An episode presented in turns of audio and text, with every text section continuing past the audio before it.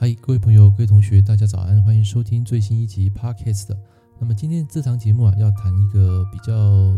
智慧财产跟法律的问题。那么在今天早上啊，我起床的时候，有一个网友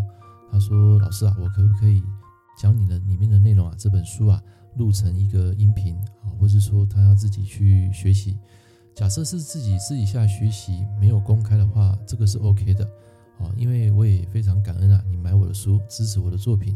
但是如果说你把书里面的内容啊，把它传上网络公开的话，这个就会有侵犯版权的这个问题。因为这本书的版权，说真的，这不是我的，这是出版社的。在我们当初签约的时候呢，有立下一些条约，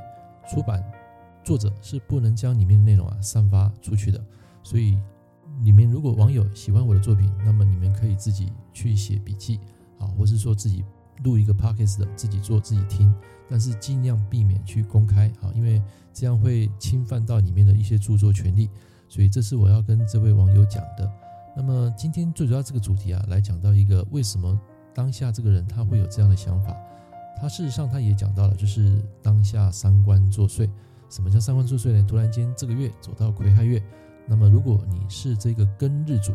庚日主人，那么这个癸水跟亥水。啊，就有可能变成你的三官跟食神，对不对？所以走到这个食伤运的时候啊，多少人啊都会比较积极、比较冲动。就像我这个月走到癸亥月之前啊，我就每天在录这个 podcast，再来就是每天做直播，所以每天你都可以看到我的作品。除了原本的部落格还有这个音频之外呢，另外就是我现在也有在做我的新的老师所体悟的线上课程啊，这个课程是在之前的完整班没有的，那是我最近。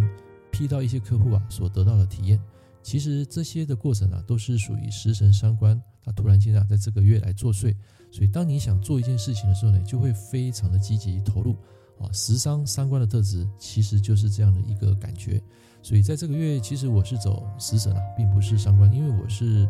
辛日主嘛。但是我的地支那个亥水它是伤官来的，因为亥水有藏人甲，那对辛日主来讲，壬水就是所谓的伤官，对不对？那不管是怎么样，天干就是属于比较一种热情去分享的一个动作。那地支的话，就是非常有那个 power，就是我们讲的三官作祟。所以，当你的食伤或是三官作祟的时候呢，你就要特别注意，这个食伤会破到官的，官就是条约法律。所以，这个人他当下就会冲动的感觉，就是想做什么就去做什么。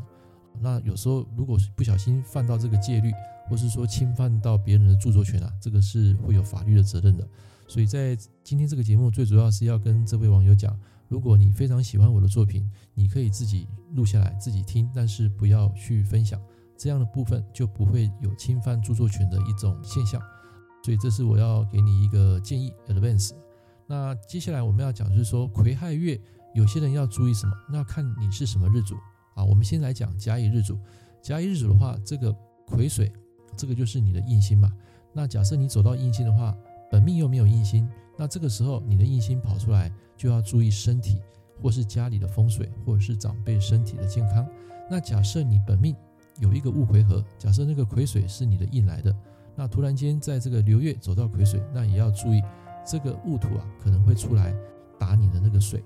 假设你本命有壬水的话，那可能在这个时间啊会出现一个土来克水，土来克水的话就是财破印，这个时候你要特别注意。人啊，情绪啊，或是在做事情方面容易会有一些问题，可能会有一些感冒生病，或是说家里的一些不平安的事情，这个是你要注意一下，身体是比较重要的。然后第二个，如果你是丙丁日主，那么这个癸水就是你的正官嘛，或是七煞。那正官七煞，你就要注意这段时间呢，工作会有一些烦恼，有一些异动。啊，这是从这个每个日主去观看每个食神的类象的组合的一个类象，所以大家可以做参考。然后再来甲乙丙丁嘛，戊己。假设你是戊己日主，那么这个癸水就是你的正财或偏财。所以在这段时间啊，做什么事情要文若泰山，千万不要过贪，不要太过于积极冲动。因为这个财星，我曾经讲过，一旦它不能控制的时候，包括你开车，包括投资，包括你对待人的一种情绪，有时候会非常的不稳定。代表说男命的这个妻子。或是说你想要做的那件投资那件事情起心动念也会影响到最后的一个结果。最后我们来谈更新日主，更新日主就我刚刚讲的，就是它是属于它的食伤，所以这个月走食伤的话，啊，就要特别注意，有时候人啊会比较积极、冲动啊，就想要做那件事情。就像我现在录这个 podcast 的，就有非常大的这个热情。所以在言行举止方面呢，他就是想要讲话，想要去分享，而且走时尚运的时候呢，人啊也会比较身兼数职，忙碌生财。刚刚讲的不是最后一个啊，最后一个是壬癸水。壬癸水的话，对你来讲就是比劫，在壬癸月就要特别注意日子出干的问题。再来就是人际关系的问题，或者是说可能在用钱处理事情啊，有时候会有比较心态的一个问题。这些啊都是提供给大家一个方向跟参考。好，那也希望喜欢今天的这个音频。如果你有任何的想法，欢迎在下面留言。我们下一堂课见，拜拜。